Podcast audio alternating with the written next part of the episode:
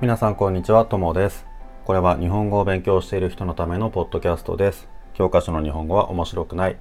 でも、ドラマや映画は難しすぎる。そんな人のために日本語教師のともがちょうどいい日本語で話をします。まあ今回はちょうどいい日本語って言っても、あの、リクエスト N1 ぐらいっていうことなので、ほとんど気にせず普通の日本語で話したいと思いますが、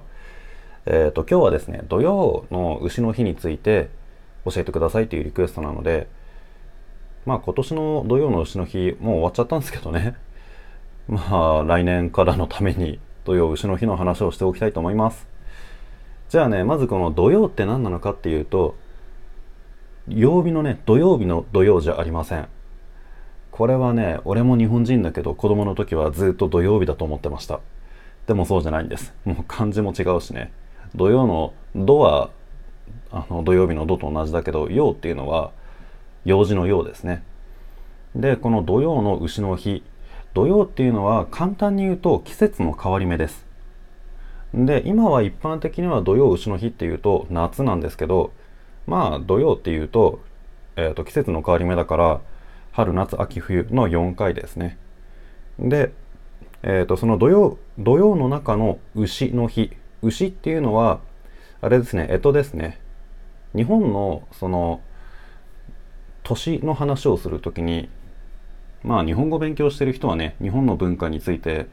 ある程度知ってると思うからわかると思うんですけど十二支っていうのがありますね。ね牛虎う辰巳っていうやつね。ねとかあの動物のことですねネズミとか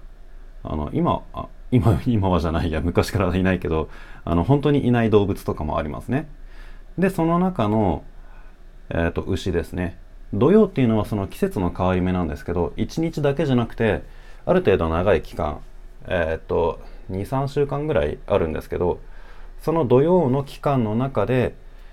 えーっとその十二支があってでその中の牛の日ですね。で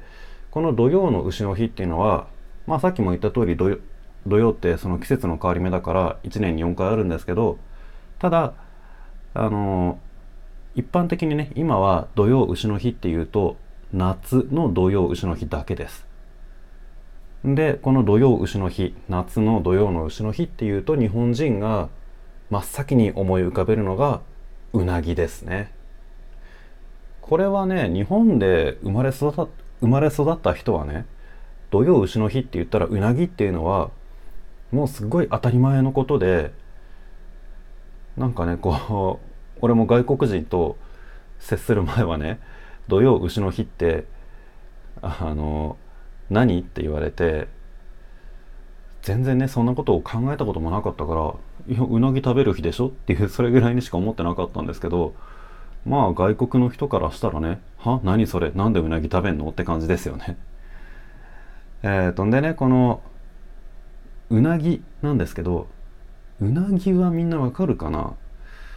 うなぎってねまあ魚ですね。魚だよねあれは。魚だね。ヒレとかあるしね。えっ、とちょっとヘビみたいに長い形の魚なんですけどね。でそのうなぎをあの土曜牛の日に食べる。なんでうなぎなのかっていうとうなぎは栄養がすごい高いから夏のね暑い日が続くとすごい疲れるんだけどでもうなぎを食べれば栄養が高いからだから元気に過ごせますよっていうそういう意味でうなぎを食べます。ただねこのうなぎを食べるっていう話なんですけど栄養価が高い食べ物って別にうなぎに限った話じゃないんですよね。じゃあなんでうなぎを食べるのかっていうとなんかねまあいろんな説があってその中の一つだとねうなぎがなかなかね売れなくてうなぎ屋さんが困ってて。でその時に夏の暑い時にうなぎを食べたら元気になるっていうそういうねキャッチコピーみたいなものを作ってそれで売り出したらすごいたくさん売れるようになってでそれから毎と毎年土曜牛の日だからよしじゃあうなぎ売ろうって言ってあの牛の日にうなぎを食べるっていうのが習慣になっていったっていうそういう話がねまあ今のところ有力じゃないかなと思います。俺がよく聞く話もねやっぱりそれです。でこれねまあ最初も言った通り日本でね生まれ育った俺にとってもう当たり前すぎてねあの何の疑問も持たなかったんですけどなんでそんなに当たり前になったかっていうと土曜牛の日に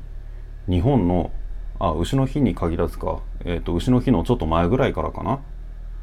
ちょっと前じゃないな。結構前からやってるな。土曜牛の日のためのうなぎの予約とかね。そういうのを牛の日が近づいてくるとスーパーとかコンビニとかでやり始まって。で前日とか牛の日当日は本当にねうなぎがねたくさん売られてるんですよ。コンビニでもそうだしスーパーもそうだしあのお弁当屋さんとか行ってもうなぎ弁当とか出てくるしね。だからもうそれが毎年だから土曜牛の日はうなぎっていうのがもう俺にとっての当たり前のことなんですよ。まあ日本でね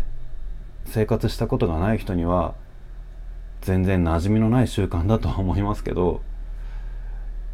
まあ大体7月ぐらいですね土曜牛の日。そのくらいに日本に来たらこの土曜牛の日のねうなぎのイベントが見られると思いますからあのぜひ皆さんも日本に来たら土曜牛の日にねうなぎ食べてみてください。ちなみにこのうなぎですけどさっきもヘビみたいな形の魚って言いましたが形がねヘビみたいだから嫌いだっていう人が時々います。俺はね結構あの魚なんだけど何て言うんだろう。食感が柔らかくてふわっとした感じででまあ美味しいかなと思ってね。あの嫌いじゃないから出されたら食べるんですけど俺のばあちゃんなんかはねばあちゃん好き嫌いなく何でも食べるんだけどうなぎだけは絶対食べないって言ってるんですよ。あのあれは魚じゃなくて蛇と同じだって言ってね食べないんですよ。なのでもしかしたらねこの話を聞いてる人の中でも気持ち悪くて食べたくないっていう人もいるかもしれませんがまあ形は蛇みたいだけど魚です。あの変な毒もないしね。安心して皆さんも食べてください。